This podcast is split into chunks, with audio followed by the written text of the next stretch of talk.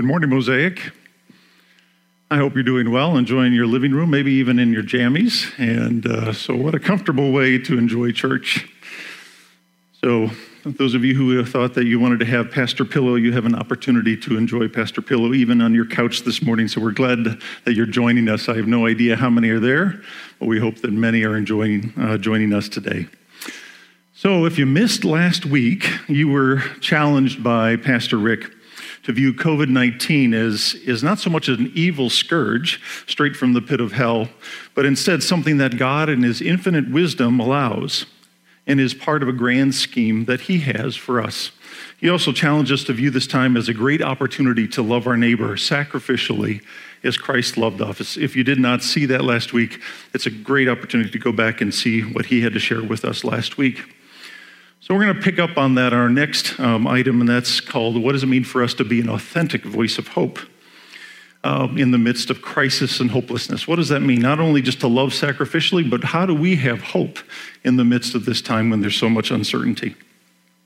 So I want you to consider this, Mosaic. All of this hype about the COVID 19 pandemic is due to our collective fear of our hopes and expectations about life not being realized. I'm going to share that again. All of this hype about COVID-19 pandemic is due to our collective fear of our hopes and expectations about life not being realized. Whether most of us recognized it or not, we expected and anticipated, even hoped for a life free from the fear of living without toilet paper. Whether it was a single ply Walmart brand that you can practically see through, or the ultra premium cloth like luxury of Charmin, all of us assumed and hoped for a life that included TP on the toilet paper hanger. And when that expected future became threatened, our behaviors quickly changed to ensure our hopes were not dashed. And so that's when this kind of thing happens. In practically every store around, this is what you're going to see. And the toilet paper and paper towels. It's just extending beyond. Even, even now, you can't get napkins because I think people are thinking long term here. But our hopes and expectations are more serious than mere, toilet paper.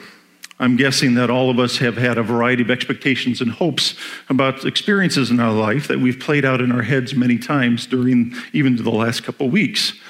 Often these are good hopes and good expectations, but over time they can become the ultimate ends in themselves, almost to the point of being idols. Things like, I'm hoping to finish college and to become an X someday. Good thing, but it can be something even more than that. My hope is to be married sometime before I'm 25 or at least 30. I'm expecting to have kids, preferably three or four, and for all of them to be healthy and for all of them to be well behaved. Or I desperately want to be around my kids until they're at least adults, or at least to be there for them so they can walk my daughter or my daughters down the, uh, down the aisle. That was a driving desire of mine. I did not want to die before my kids had reached adulthood. I felt like that would be my the one thing I could give them is my love and my care for them through that point, and I desperately wanted to walk my daughters down the aisle. Or I want to live to be 85 and to see my grandkids into adulthood. That can be a drive driving desire, a good hope, a good expectation, but it can become more than that. Or I want to celebrate our 50th anniversary together and be happy in my marriage. Good expectation can be more. Or I deeply want to see my grandkids grow up and cheer them on into adulthood. Grandkids like um, the ones that are missing on the slide. So, in the face of COVID, these hopes and expectations are powerful drivers for us, aren't they? And all too often, they can become subtle musts in life for which we do almost anything to ensure they occur. Some of you say, no, this whole COVID craziness is about our fear of death. And I agree to a point, but I would suggest to you that everyone above the age, say 11 or 12, knows that we're all going to die. Unless Jesus returns soon, none of us are getting out of this game of life alive. So if that's not it, so it's that driving hope for more years for ourselves and with people that we love and value that has me checking online on a daily basis, sometimes a couple times a day, to see how many COVID cases are in every one of my family's counties across the United States. And I have a lot of family members. Can anyone relate to that? In the face of growing uncertainty and insecurity about the future and the degree of threat this has for our closely held hopes and expectations for our lives, we fret and worry, and we surely are seeing the world do that. And if I'm honest, that's me too. And the more powerful those hopes are related to our expected future, the more we fear and we will do anything to prevent our hopes from being dashed. Again, I give to you, present, uh, present to you Exhibit A. My boss recently wrote this as part of a devotional he shared with our staff. As this COVID 19 crisis quickly unfolded, he wrote, I found myself experiencing strong feelings, emotions I could not identify. At first, I thought it might be anxiety, but I'm not usually given to that. I'm not normally driven by fear, and fear has not been really an issue for me during this particular bad news cycle. And the, as the uneasy feeling grew, I thought it must be depression it felt a lot like depression, but this was something so severe it literally hurt. Then the other night, I read an article about grief. It was an answer to prayer. One of our resident counselors had posted it on Facebook. When I finished it, I knew what I had been experiencing was grief. I have been grieving. It's an emotion I have had not had a lot of experience with, and it's a feeling I would like to avoid in the future, but I know it is impossible. What, I, what was I grieving? What exactly did I lose that threw me into that horrible pit? Hope. I was grieving the loss of hope. See, I had plans, wonderful plans. Great and good things were on the horizon. I had it all scheduled out, and now I was doubting if any of it would ever happen. For a few spiritual foggy days, I had lost my way, and thus I had lost my hope. Maybe some of you can relate. Perhaps this pandemic is playing on you in the same way, causing you to wonder what to hope for in the midst of so much uncertainty. Perhaps you have felt generally hopeless about any number of issues and concerns in your life for which you've hoped for you have had hope for change, for resolution, but none of that is forthcoming. Perhaps you've lost hope in yourself that you will never change, that the sin patterns and struggles you experience will always be there. So today I'd like to talk about what it means at Mosaic for us to be a voice of hope, an authentic voice of hope in the midst of challenge, crisis, and hopelessness. With so many forms of security and hope being pulled out from under our feet like rugs, there are so many forms of security and hope. Oh, excuse me. The world is crying out for hope, for real hope in the midst of uncertainty. There are so many paths we can go down today regarding this topic, but here are three questions I'd like to tackle through the lens of God's Word. How can I possibly be a voice of hope when I'm feeling routinely anxious and depressed myself? Number two, how do I have an authentic voice of hope that doesn't come across to those around me as living in a Pollyanna la la land? What does it mean to have grounded hope? And third, what difference does it make to be a voice of hope? What's the point? But before we go down that, those uh, three paths, let me just um, talk about uh, the difference between faith and hope, because at first blush they seem very similar to each other. And I just want to separate out what, what do we mean by that. For instance, many of us will say, I have put my faith and hope in Christ, and hopefully you all have. Is there really a difference between the two, or are we talking about the same thing? Here's what I uh, looked and thought about over the course of this last couple weeks faith and hope are related concepts for instance hebrews 1 says 11 1 says faith is confidence in what we hope for they are related but faith is more of a complete trust or confidence in something. Faith involves intellectual assent to a set of facts and trust in those facts. For example we have faith in christ jesus and what he did for us on the cross. We know those things. We know that jesus did something for us. Whereas hope has set its sight for something that's in the future, that has yet to happen. With hope, it's integrally linked to this dimension of time. Must, uh, hope must involve something that is as yet unseen. In Romans 8:24, which happened to be where I was reading today for my devotions, it says, "Hope that is seen is no hope at all." What hopes?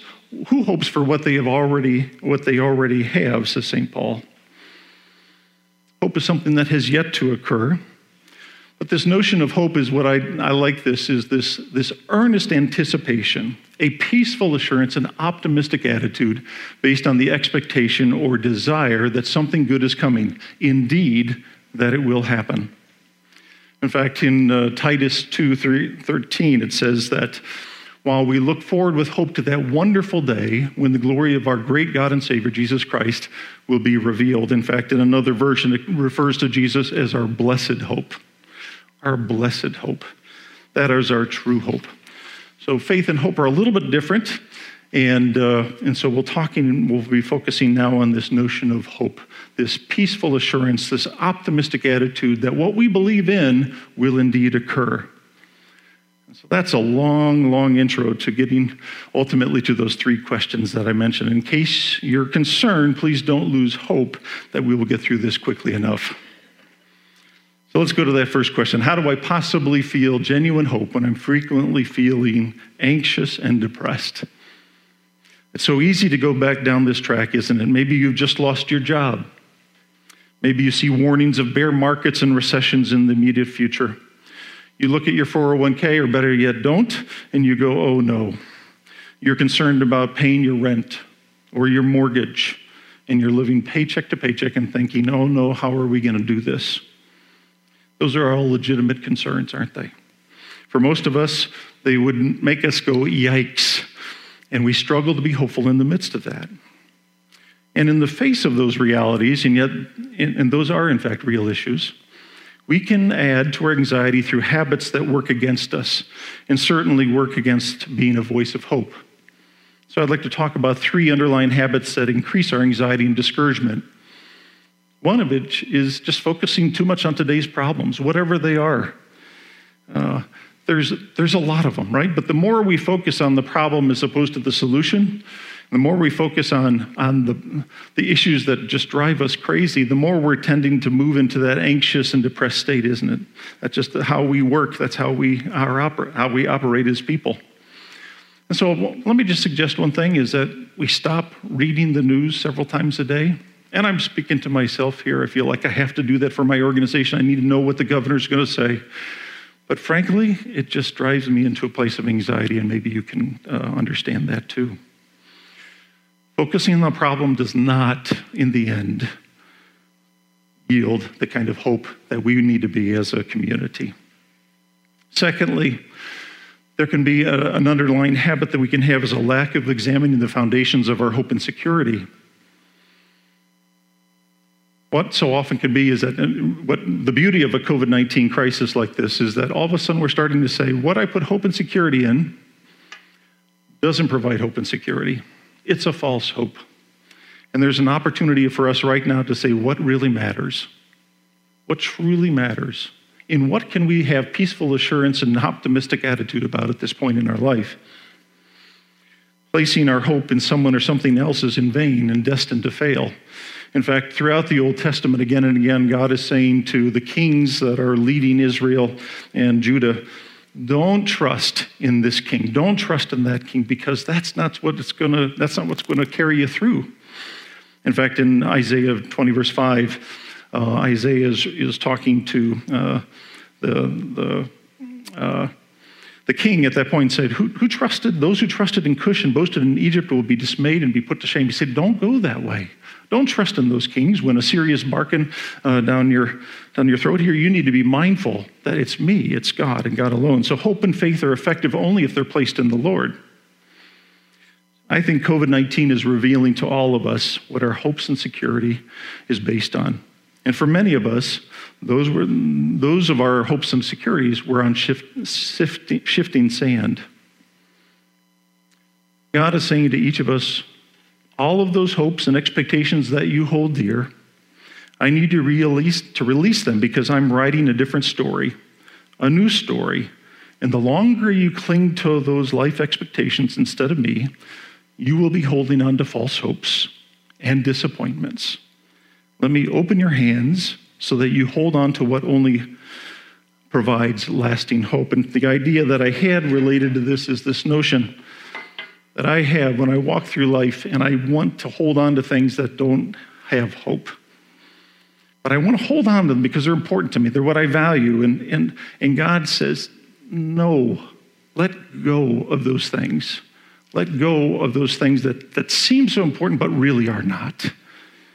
And what I want you to do is just do that. Let go let me give you what you need because your hope is really only in me. In fact, I have sitting on my desk this little cross that says, My future is in his hands. And that every day I get reminded where my true future is. And so rather than holding on to these stupid little things that seem like important, my 401k, any kind of future, that's where it's at. That's where it's at. Rather than placing our trust in our federal government or our state government or which political party is in power right now, we instead focus on and face our face on the one who does control it all. And we read and memorize scripture like the ones that are following. Things like this Why, my soul, are you downcast? Why are you so disturbed within me, says the psalmist? Put your hope in God, for I will yet praise him my Savior and my God. And he's not saying in the midst of a great time. I'm confident. He's downcast, he's upset, he's concerned, right? At that moment when he was writing this, because things were looking like they are right now to us uncertain, insecure, scary. And yet the psalmist said, That's where my hope is. Put it in God. Or where in Isaiah says, For those who hope in the Lord, and again, he's writing at a time where things aren't looking great. Isaiah says, But those who hope in the Lord will renew their strength. They will soar on wings like eagles. They will run and not grow weary. They will walk and not grow faint. That's where our hope is, folks. All those other things, we just need to release them. They're not important. But there's a third habit that I want us to talk about that can underlie where our anxiety and discouragement come from. And when we change this habit into a strength, it holds incredible power in our lives to move from anxiety to hope. It's a lack of gratefulness or thankfulness. Are you the kind of person about whom folks would say the glass is half empty? Or are you normally half full, but the scare of COVID 19 is, is, has you uh, feeling kind of a negative slant on everything right now? The news and circumstances are pulling you down into a place where you don't want to be, but you don't know how to get out. The enemy loves this, doesn't he? Because when we are discouraged and anxious, we are so often fruitless. In fact, you probably have heard that one of Satan's strongest, most powerful tools is the tool of discouragement. He loves us when we're discouraged. But there's good news it's the practice of gratefulness. And it's one of the most powerful secrets in God's arsenal when dealing with stressful situations, especially those things that are outside of our control. It truly is the antidote to all kinds of ills, including anxiety. In fact, neuroscientists and psychologists have discovered that the act and mindset of being grateful improves overall happiness, physical health, relational health. My wife and I can speak to that in, in depth. That made a huge difference in our marriage. Professional commitment, go figure reduces pain. The act of being grateful and thankful actually reduces pain in your body. It improves sleep quality. Go figure. It reduces anxiety and depression. It regulates by regulating stress uh, hormones. In fact, so much so that it's considered in scientific circles as the natural antidepressant. Being grateful is the natural antidepressant. About five years ago, I participated in a training where the trainer said that the most potent force against fear and anxiety is gratefulness. And he led us through an example of that where he had us picture ourselves in a place where we felt most grateful. And so you kind of had to go in your mind to a place in a time where you felt extremely grateful.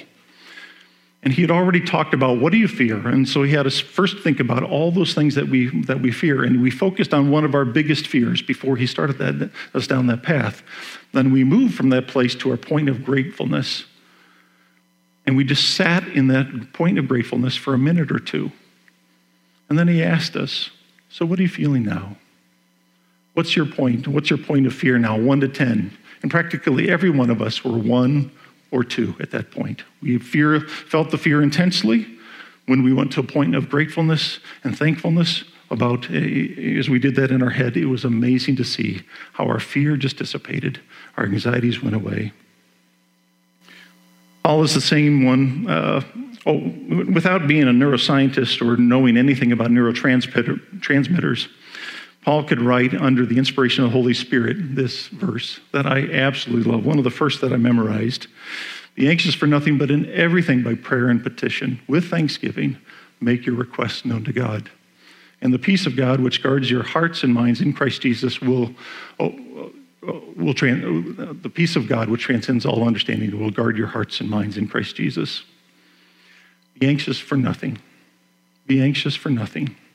That's not a suggestion. I think it wouldn't be a good idea for you to be anxious. Be anxious for nothing. It's a command. Why? Because we have this opportunity to put our stuff before God, our concerns, our issues, our fears, and say, Lord, they're yours, and to do it with thanksgiving. And to do it with thanksgiving. What a powerful, powerful reminder that it always comes with thanksgiving, so that as we're going through life, we can say, I'm thankful for this. As I drove in today, the spring examples were just abundant, weren't they? The trees are alive, the birds are singing. The first thing that I heard this morning was this, this uh, bird hanging outside our house, just singing away. The flowers are coming up, the daffodils are actually moving past, the, the pear trees are blooming. It is gorgeous outside, it's getting warmer. There's so many things. I have a home, I have a wife, I have a job. I don't know if that's going to change, but by golly, there's so many things to be thankful for in this world. God has given us peace. In fact, in the First Thessalonians 5, Paul says, In all things, give thanks. Under all circumstances, give thanks. Paul was onto something. He understood. So let's move on to the second thing here. What do we need to do? The second question How do I speak hope authentically and not sound like I live in a la la land? So, hope in Paul's writing focuses on future blessings that believers obtain by faith in Christ and the realization of his love for us in salvation. Paul wrote to believers who had experienced various kinds of losses. The loss of health, a loved one, and persecution are just some of the challenges that may have led some in Paul's day and may cause some presently to challenge or question God's love. So, when I talk about this, I, I want, us, I want us to have a grounded, authentic voice of hope. And so when we're, when we're talking about that, here are a few things that I thought were, were most useful. First off, we speak to hope in that which we have confidence. I don't, I don't know what the stock market's going to do, and frankly, I don't think any of us do. I don't think the best, best people in the stock market have any idea what's going to happen. I don't think anybody, even some of the best folks who are epidemiologists, know how this, this COVID thing is going to play out. I don't know. But what I can tell you is that these things right here, I can count on. They're bedrock. Take them to the bank. God's unfailing love for us is guaranteed. Just a few of those verses. You can, you can go online and search for this, and there's many, many, but here are just a few. May your unfailing love, says the psalmist, be with us, Lord, even as we put, put our hope in you and other verses there as well. Or God's goodness. Oh, taste and see that the Lord is good, says the psalmist again. Blessed is the man who takes refuge in him, who puts our hope in him, that we trust in because we know that he is good. At all times, he is good. Or God's use of suffering. God uses suffering, doesn't he? And I don't know all that purpose that he has right now, and I don't want to speak for other people, but, but God does use it. Romans 5, 3 and 4 says, Not only so, but we also glory in our sufferings because we know that suffering produces perseverance, perseverance produces character, and character, hope. The end result of suffering is hope. And in that process, He changes us again and again through those most difficult life experiences. These are the things we can put hope in, guys. And lastly, God's sovereignty. Psalm 42 2 says, again, at the end of Job going through this experience of losing everything, all of his kids, all of his belongings, nothing. He says, I know you can do all things, and no, no purpose of yours can be thwarted. I know you hold it all. God, you are, per- you are perfect. You got it all. I can trust you. You are sovereign. Many other verses Psalm 103 19, Proverbs 16 9, Philippians 1 6 speak to this as well. Lots there. Those are the things we can take to the bank. And we could go on about his faithfulness. We could talk about so many different things about God's character and how he is true and right. But secondly, as it relates to how do we speak authentically, is that we're unafraid of the brutal facts. On your screen here, you see a picture of James Stockdale, who during the Vietnam War was held captive as a, as a prisoner of war for seven years. He was one of the highest ranking naval officers at the time.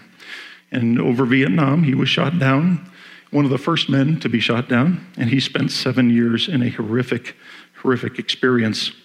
During that span of seven years, he was tortured repeatedly, He had no reason to believe he'd make it out alive. Held in the clutches of grim reality of his hell world, he found a way to stay alive by embracing both the harshness of his situation with a balance of healthy, healthy optimism. Stockdale explained his idea as the following You must never confuse faith that you will prevail in the end, which you can never afford to lose, with the discipline to confront the most brutal facts of your current reality and preparing for the worst. In the most simplest explanation of this paradox, it's the beginning of hoping for the best, but acknowledging preparing for the worst. In a discussion with Jim Collins, a, writer of the book called Good to Great, and many others, Stockdale, Stockdale speaks about how the optimist fared in camp. The dialogue goes, Who didn't make it out, uh, uh, Mr. Stockdale? Oh, that's easy, he said. The optimists. The optimists I don't understand. I said, now com- completely confused, giving what he'd said a, hundred, um, uh, a few minutes earlier. The optimists, he said. Oh, they were the ones who said, we're going to be home and out by Christmas. And then Christmas would come and Christmas would go. And then they'd say, we're going to be out by Easter. And Easter would come and Easter would go. And then Thanksgiving. And then it would be Christmas again and they're the ones who died of a broken heart. Followers of Christ are unafraid to confront the brutal facts because we know in whom our security and hope is found. We can say, this pandemic could be around for a while, probably past Easter. This could be many months, and it's possible that normal life will not return for quite a while. It's possible that this virus will not only sicken family members, friends across our paths, including here in Mosaic, and coworkers, but it could actually take loved ones, dearly loved ones, and it could take me. And while I would deeply grieve and perhaps for a time even question God's goodness and faithfulness, I know that my Redeemer lives, that Jesus loves me, and his presence is with me and us, and that he will be walking us through this journey together, that he will never leave or forsake us, even unto death. That's our reality. And we're okay. We're unafraid to confront the brutal facts of that. It's okay. It's okay because Jesus has us through this process. Consider, too, the early Christians for whom deadly persecution was common. You know, under Emperor Nero, he would actually put tar on Christians alive, then he would put them up on posts, and then he would light the fire. And as people would walk through Rome, they would see Christians burning. Or he would put them, you know, if you've ever read Fox's Book of Martyrs, it's incredible how in each section of the known world at that point, thousands and thousands of people died by way of persecution and in horrible deaths. If you watch the, the movie called Paul, an Apostle of Christ, you see this very riveting scene where there's some Christians that are being led into the Colosseum to be fed to the lions. And they're anxious and they're concerned, like any of us would be. And yet, the, the, the, the speaker shares with them where their hope is that even in the midst of that, that grim death, that grim future that they're looking at, they can have hope because it is Jesus that holds our hand through those experiences. Now, some of you may say, This sounds incredibly disturbing. Where's the hope in this, Jeff? I think as Christians, we are the ones who, more than any others, can, can confront the brutal facts. We can look at that straight in the face and say, We have hope because our hope is not here. This is just, we're just passing through, guys. Just passing through. Our greatest hope is on the other side of the veil. And we, even in the midst while we're here, even before death takes us, we have this powerful trust that God is holding on to us through his son Jesus. Paul's response speaks so clearly this when he wrote to the Romans in chapter 8, what I read this morning.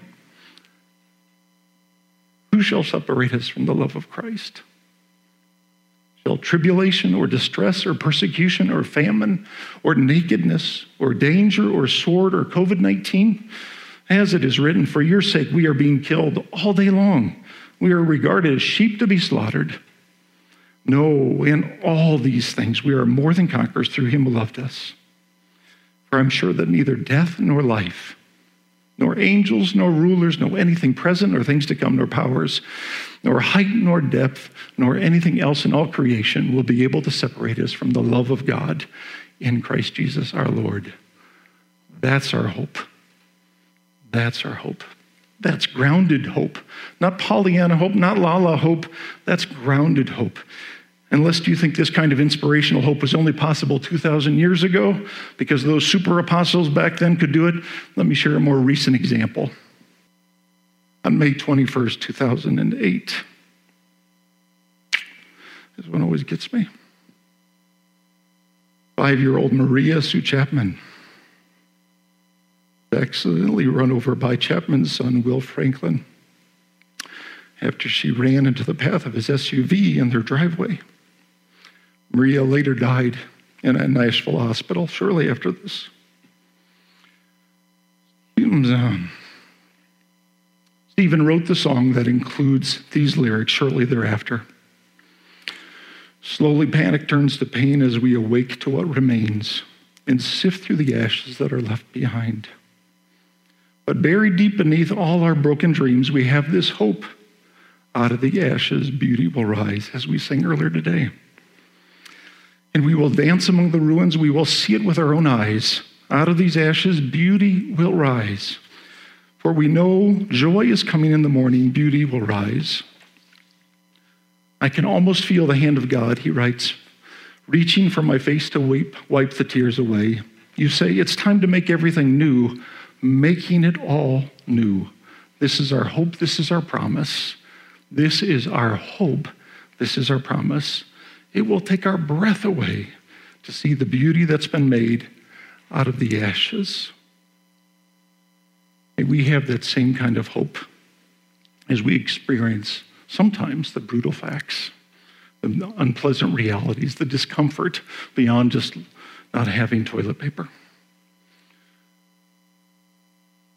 So, third question for us is so, what difference does it make? Our final question. What does it matter? What's the point of being this? Having this voice of hope. And I would say, number one, it matters to us because we need it ourselves, don't we? It's so easy to go down that path. And, and the reality is, we can get discouraged and anxious and, and we need a better solution than that, right? We don't need to stay in that. We need that powerful voice of hope for ourselves. Because without that, we're not going to have power in advancing God's kingdom. That's why we're here. He's given us purpose and meaning about advancing the things that matter to Him while we're here, because our life counts. And I don't want to live a discouraged, anxious, hopeless life, and I'm sure you don't either. Secondly, it aligns our own head and heart, sometimes just by giving voice to the hope, by speaking it aloud, not just thinking in our head, but by giving voice, we start to feel and experience. We can push, push down what's, what we're having in our head down into, into our heart. And we need that. So, oftentimes, just being able to be a voice of hope to each other with your spouse, with your kids, with your coworkers reminds you yes, this is true. I need this for me. And it reminds us that there's a purpose and value for suffering. We may not fully understand it. Job didn't fully understand it, but he knew God was God, that he wasn't, and that there's value and purpose out of this. I think we're all discovering that already. We're beginning to see things that God is revealing to us as a result of this pandemic that we realize we were we, we had hopes and security based on shifting sand. But it's not only valuable to us and the reason we do this is that it's benefit, there's a benefit for, for those that are uh, around us as well when we are grounded in true hope. Not false hope, but true hope. Others are desperately in need of that and can borrow from our hope, right? They can borrow from our hope when they see that. If they're feeling anxious and they're not feeling so sure, that's something that we can offer to them, and it gives them hope to go on to the next day. Nearly 13% of Americans right now are taking antidepressants. Clearly, many of us around us are struggling with a sense of deep sadness and hopelessness. Those around us are, those around us are clinging to idols that can't begin to hold up under the stress and strain of COVID 19. We can be that voice of hope that says there's a better way. There is a place and there's a person. there is a person in whom we can have true hope. And then, secondly, it has the ability to attract others to Christ. As people see us clinging to what is most important, the thing that, can, that does provide true hope, they might go, hmm, that's not what I'm having. That's not my experience. I wonder what he or she has. I wonder what's giving him that kind of hope. And that's powerful. Uh, and so, in the midst of uncertainty, rumors, and dashed hopes of things in light of eternity and God's sovereign rule of this universe, I challenge you, Mosaic Church, as I challenge myself, to be a powerful, grounded voice of hope to those around us. As we do this, may Paul's divinely inspired words echo in our hearts from Romans 15:13. May the God of hope fill you with all joy and peace as you trust in him, so that you may overflow with hope by the power of the Holy Spirit. Now that's true living. Let's be a voice of hope, Mosaic. Let's pray. Father, we do thank you that you are our true hope, that in nothing else is there security and hope, that we can always go to you, that you long for us to put our full hope, our full security in you. And so, Father, teach us this in the midst of this pandemic. Help us to trust more and more in you. I pray that we would be a voice of hope to those around us that are hungering for hope right now in the midst of uncertainty. Lord, I pray that you would give us a bold voice of hope to those around us. Nudge us, push us out into dis- in places of, of even discomfort, Lord, so that we can be that hope. Thank you, Father, that in Christ all of our hopes are met. Be with our church, be with our members, be with this community, Father, as we seek to put our trust in you. In Jesus' name, amen.